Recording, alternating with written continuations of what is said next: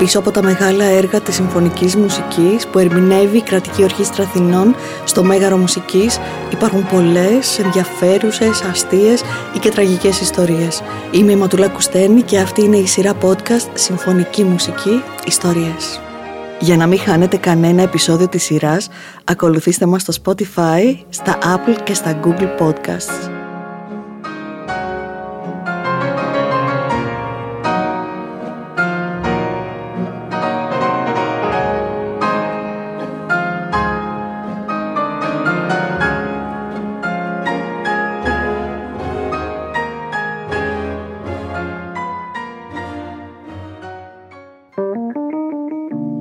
Είναι τα podcast της LiFO.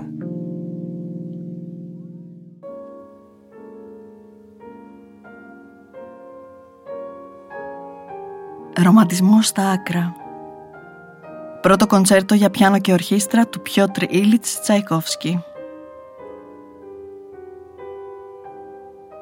Ήταν παραμονή Χριστουγέννων του 1874. Ο Πιότρ Ήλιτσε Τσαϊκόφσκι, 34 ετών, είχε μόλις ολοκληρώσει την πρώτη του συμφωνία, αλλά καθώς το πιάνο δεν ήταν το φόρτε του, αποφασίζει να ζητήσει τη γνώμη ενός πιο έμπειρου πιανίστα σχετικά με το πώς θα έπρεπε να διαχειριστεί τα σόλο κομμάτια του οργάνου. Τι καλύτερο λοιπόν από το να απευθυνθεί στον Νικολάη Ρουμπινστάιν, το μεγαλύτερο Ρώσο βιρτουόζο των πλήκτρων εκείνης της εποχής.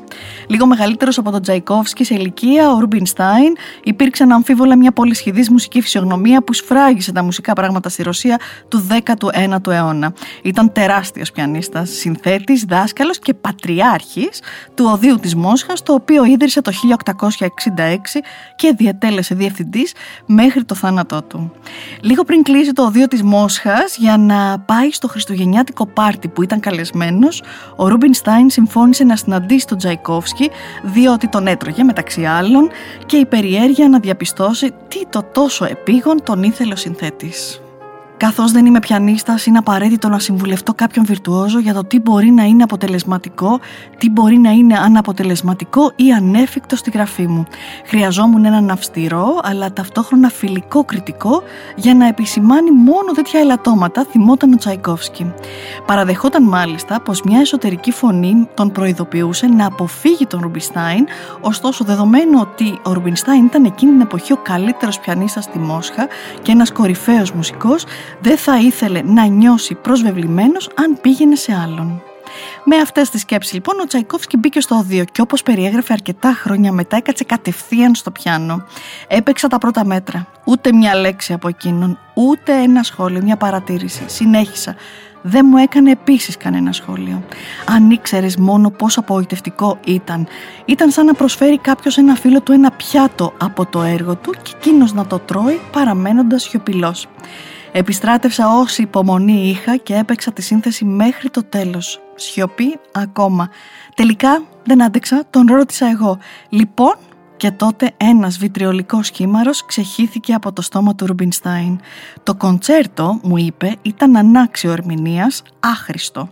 Τα αποσπάσματα ήταν τόσο αδέξια, τόσο κατακαιρματισμένα και άσχημα γραμμένα που δεν μπορούσαν καν να διασωθούν. Το σύνολο ήταν χιδαίο και κακογραμμένο. Σκέφτομαι ότι αν κάποιος αδαής τα άκουγε όλα αυτά θα συμπέραινε ότι ήμουν ένας ατάλλαντος ανόητος που είχε την αυθάδεια να υποβάλει τις μουτζούρες του σε ένα σπουδαίο μουσικό.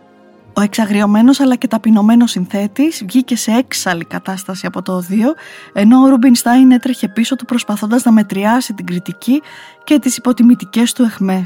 Εάν μπορούσαν να γίνουν ορισμένες αλλαγές, μπορεί και να ερμηνεύσω το κονσέρτο, έλεγε. Το μεγαλύτερο όμως μέρος του έργου θα χρειαζόταν να ξαναγραφτεί, αλλά δεν ήταν εντελώς απελπιστικό.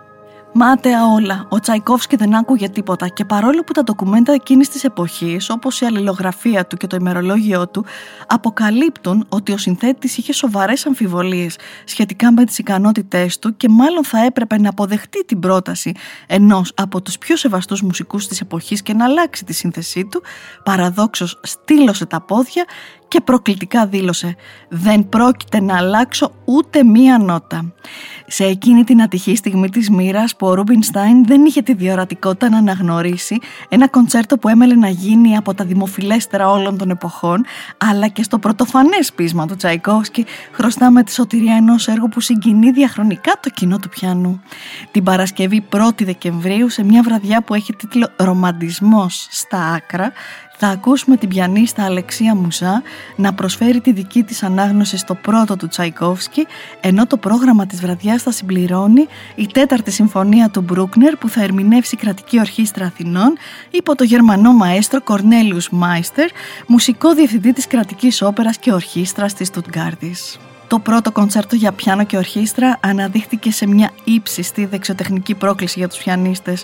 Είναι μια παρτιτούρα με αφάνταστα λαμπερά και ισχυρά περάσματα, εξόχως άβολα μεν για τους σολίστες που καλούνται να το ερμηνεύσουν και εν τέλει ένα έργο με μοναδικές λυρικές μελωδίες που απαιτούν μια απόλυτη ηχητική ευαισθησία στην προσέγγιση τους.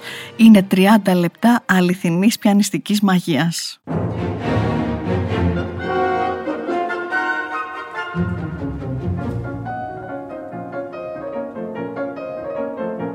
Προσπαθώντας να ξεπεράσει την απόρριψη του Ρουμπινστάιν, ο πικραμένος Τσαϊκόφσκι έστειλε το κοντσέρτο του στο μεγάλο πιανίστα και αρχιμουσικό Hans von Bülow. Οι δυο τους δεν είχαν γνωριστεί ποτέ, αλλά ο συνθέτης είχε ακούσει ότι ο διάσημος γερμανός πιανίστας και μαέστρος ήταν ενθουσιασμένος με τη μουσική του. Η τόλμη του τον δικαίωσε καθώς σε μια ενθουσιώδη επιστολή ο Μπίλοφ διέκρινε πρωτοτυπία, δύναμη, μεγαλείο και οριμότητα στο έργο και δέχτηκε με χαρά να το ερμηνεύσει πρώτος. Έτσι έγινε ο αποδέκτης της σχετικής αφιέρωσης από το συνθέτη και παράλληλα είχε την τιμή της πρώτης εκτέλεσης η οποία έλαβε χώρα στις 25 Οκτωβρίου 1875 στη Βοστόνη υπό τη διεύθυνση του Benjamin Johnson Lang κατά τη διάρκεια της περιοδίας του στην Αμερική. Αυτή υπήρξε η αρχή της πορείας ενός κοντσέρτου που μέχρι σήμερα έχει αγαπηθεί, ερμηνευθεί και ηχογραφηθεί όσο ελάχιστα έργα στην ιστορία. Πάντως, για την άλλη ιστορία, την προσωπική μεταξύ Ρουμπινστάιν και Τσαϊκόφσκι, αξίζει να αναφερθεί ότι λίγο καιρό μετά ο Μεν Ρουμπινστάιν αναθεώρησε έπρακτα τις αρχικές του απόψεις εντάσσοντας στο ρεπερτόριό του το πρώτο κοντσέρτο, αλλά και διδάσκοντάς το στους μαθητές του. Αλλά μήπως και ο Τσαϊκόφσκι δεν μαλάκωσε με το χρόνο; Μπορεί να άφησε να περάσει καιρός από εκείνη την αποφράδα παραμονή Χριστουγέννων, αλλά τελικά έλαβε τις παρατηρήσεις του Ρουμπινστάιν υπόψη και αναθεώρησε δύο φορές το κοντσέρτο του δίνοντάς του τη μορφή που παίζεται σήμερα. Όσο για τη φιλία τους άντεξε την καταιγίδα του πρώτου κοντσέρτου και άνθησε ξανά όταν ο Τσαϊκόφσκι του αφαίρεσε το επόμενο κοντσέρτο του για πιάνο ως ένδειξη ευγνωμοσύνης για τη σπουδαία του ερμηνεία στο πρώτο.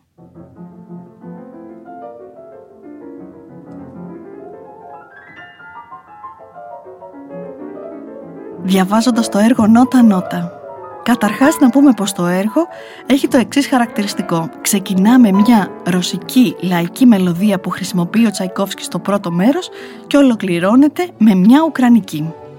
Στην πραγματικότητα, εκείνη την εποχή, η δυτικοευρωπαϊκή και η ρωσική μουσική, πολύ διαφορετικές μεταξύ τους, συναγωνίζονταν και μετρούσαν τις αρετές τους με φόντο την εθνική ταυτότητα και υπερηφάνεια. Ο Τσαϊκόφσκι έλαβε μεν καθαρά ρωσική εκπαίδευση στη ζωή του και βασίστηκε στο πλούσιο μουσικό παρελθόν της πατρίδας του για να αναπτύξει το δικό του στυλ, αλλά συγχρόνως πάλευε και για τη διεθνή αποδοχή. Διχασμένος για άλλη μια φορά μεταξύ δύο κόσμων, διαπίστωνε πως για τους μεν δυτικούς η μουσική του δεν είχε δομή και πειθαρχία, ενώ για τους Ρώσους ήταν αντιπατριωτική, σχεδόν παραδομένη στα ξεναγούστα. Η μεγαλειώδης εισαγωγή τώρα του πρώτου μέρους αποτελεί ένα από τα πιο χαρακτηριστικά σημεία όλου του έργου καθώς το πιάνο αρχικά συνοδεύει την ορχήστρα στη διάσημη μελωδία ενώ στη συνέχεια μας εκθέτει μια δεξιοτεχνική καντέντσα μετά από μια ακόμα πιο πληθωρική εμφάνιση της αρχικής αυτής μελωδίας, το έργο σχεδόν εκτιλήσεται σε κλασική φόρμα σονάτας κοντσέρτο. Ο συνθέτης έχει παραδεχτεί πως το πρώτο αυτό θέμα το εμπνεύστηκε από μια λαϊκή μελωδία που είχε ακούσει να τραγουδά ένα τυφλός επέτη στο δρόμο. Το αισθαντικό δεύτερο θέμα αναλαμβάνει να μας παρουσιάσει το κλαρινέτο, το οποίο στη συνέχεια δίνει σκητάλη στο πιάνο και αρχίζει μια πραγματικά συναρπαστική αντιπαράθεση του πιάνου και της ορχήστρας με την οποία ο Τσαϊκόφσκι είναι σαν να ζητά από τον πιανίστα να δείξει στο κοινό τις δεξιότητες του. Το τριμερές δεύτερο μέρος ανοίγει και ολοκληρώνεται με μια εθέρια σχεδόν νοχελική μουσική ενότητα, σε πλήρη αντίθεση το γρήγορο μεσαίο τμήμα έχει το χαρακτήρα ενός δυναμικού σκέρτσου. Η βασική του μελωδία προέρχεται από το γαλλικό τραγούδι Il faut s'amuser danser rire, που σημαίνει ότι κανείς πρέπει να διασκεδάζει χορεύοντας και γελώντας, από το ρεπερτόριο της Βελγίδας Σοπράνο Desiree Artaud, με την οποία ο Τσαϊκόφσκι υπήρξε για λίγο καιρό αραβωνιασμένος, θυμίζοντάς μας τις απόπειρες που έκανε αυτός ο άνθρωπος να χωρέσει στα ήθη της εποχής του, ευνουχίζοντα την πραγματικότητα την αληθινή του επιθυμία. Όμως αυτά θα τα πούμε σε λίγο. Πάμε τώρα στο φινάλε του έργου που υπήρξε το κύριο αντικείμενο της αναθεώρησης του κοντσέρτου από το συνθέτη το 1889, οπότε και αποφάσισε να περιορίσει σημαντικά την αρχική του έκταση. Πρόκειται για ένα χορευτικό μέρος με το κύριο θέμα του να βασίζεται σε ένα παραδοσιακό τραγούδι της Ουκρανίας. Ένα τρυφερό δεύτερο θέμα έρχεται να ηρεμήσει παροδικά την ατμόσφαιρα που κατά τα άλλα είναι γεμάτη ένταση. Ενώ την ίδια στιγμή πληθώρα διάσπαρτων πιανιστικών πυροτεχνημάτων μας βάζει όλους στο χορό και μας οδηγεί στην εκστατική κατάληξη.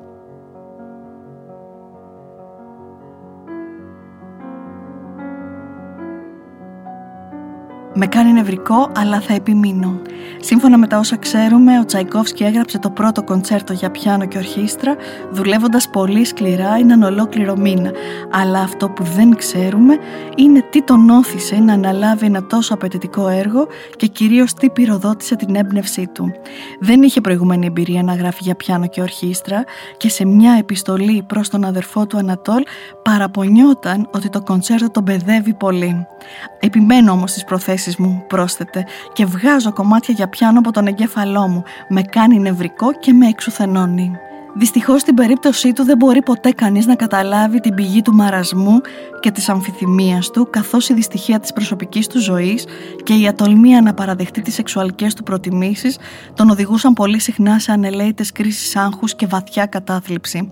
Από τη μια λοιπόν ο Τσαϊκόφσκι αμφέβαλε διαρκώς για την ποιότητα του έργου του όσο λαμπερό κι αν ήταν αυτό που έγραφε και από την άλλη ήταν ένας ομοφιλόφιλος άνδρας που ζούσε στην αυτοκρατορική Ρωσία του 19ου αιώνα πανικό κοβλημένος και φοβισμένος. Μισούσε τον εαυτό του για τη σεξουαλικότητα και τις επιθυμίες του και έτρεμε τη διαπόμπευση. Ως εκ τούτου δεν ήταν ποτέ συναισθηματικά ασφαλής. Ο δε γάμος του με τη μαθήτριά του, Αντωνίνα Μιλιούκοβα, με την οποία ήλπιζε ότι θα μπορούσε να θεραπεύσει την ομοφιλοφιλία του, ήταν μια κίνηση απόγνωσης που οδήγησε σε ένα νομοτελειακό διαζύγιο έπειτα από δέκα βασανιστικές εβδομάδες για το συνθέτη. Ο Τσαϊκόφσκι έπινε, κάπνιζε, είχε ροπεί στη χαρτοπεξία και καθόταν τρομερά ευάλωτος, έβαζε πολύ εύκολα τα κλάματα. Υπέφερε από τρόμο στη σκηνή και πολλαπλές νευρώσεις που τον εξουθένωναν. Ένας από τους μεγαλύτερους φόβους του ήταν ότι το κεφάλι του θα έπεφτε ενώ διευθύνει. Κάτι που τον είχε οδηγήσει να κρατά αμήχανα το πηγούνι του με το ένα χέρι και να διευθύνει με το άλλο. Αυτή η φοβία κράτησε χρόνια, ωστόσο κάποια στιγμή την ξεπέρασε κατά τη διάρκεια μιας περιοδίας στις Ηνωμένες Πολιτείες. Είναι επίσης εντυπωσιακό πως τα περισσότερα πράγματα για τον Τζαϊκόφσκι τα μάθαμε αφού πέθανε. Ο τόσο κρυψίνους συνθέτης κράτησε τα πιο βαθιά του μυστικά όσο ήταν εν ζωή, αλλά φεύγοντας από αυτήν, μας κληροδότησε όλα του τα απόκριφα, αφήνοντας πίσω του χιλιάδες επιστολές. Τα περισσότερα από 5.000 γράμματα που βρέθηκαν, πολλά από τα οποία έχουν δημοσιευτεί σε διάφορες εκδόσεις, δεν αφήνουν περιθώριο για παρεμηνίες και σκοτεινά σημεία.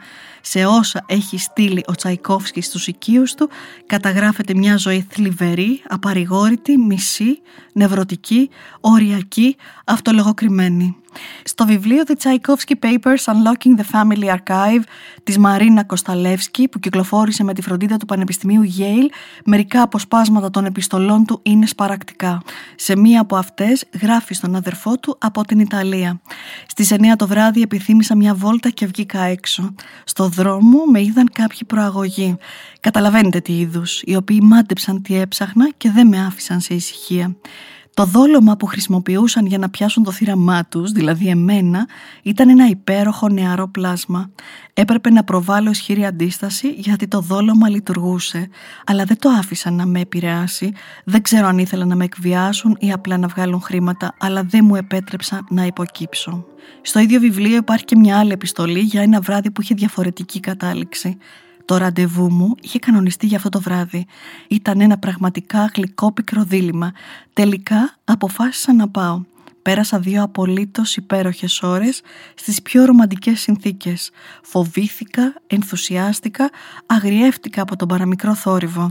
Αγκαλιές, φιλιά, ένα συνήθιστο διαμέρισμα, τρυφερές κουβέντες. Τι απόλαυση. Αυτά συνέβαιναν στην κρυφή επιστολική του ζωή, γιατί στην πραγματική κανείς στη Ρωσία δεν ήταν διαθέσιμος να παραδεχτεί ότι ο εθνικός του θησαυρός ήταν ένας ομοφιλόφιλος. Καταλαβαίνει λοιπόν κανείς πολύ καλά πόσο εννοούσε όταν έλεγε «κάποιες φορές θα είχα τρελαθεί αν δεν ήταν η μουσική».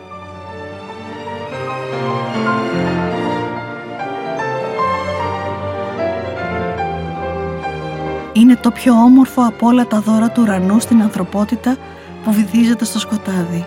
Ηρεμεί, φωτίζει τις ψυχές μας. Η μουσική είναι αληθινός φίλος, καταφύγιο και παρηγοριά για χάρη της οποίας αξίζει να ζεις.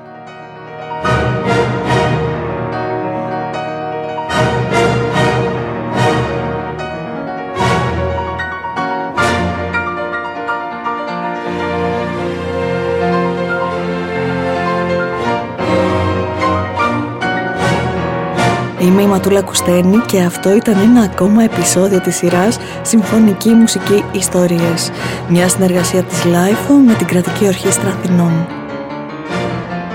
Για να μην χάνετε κανένα επεισόδιο της σειράς, ακολουθήστε μας στο Spotify, στα Apple και τα Google Podcasts.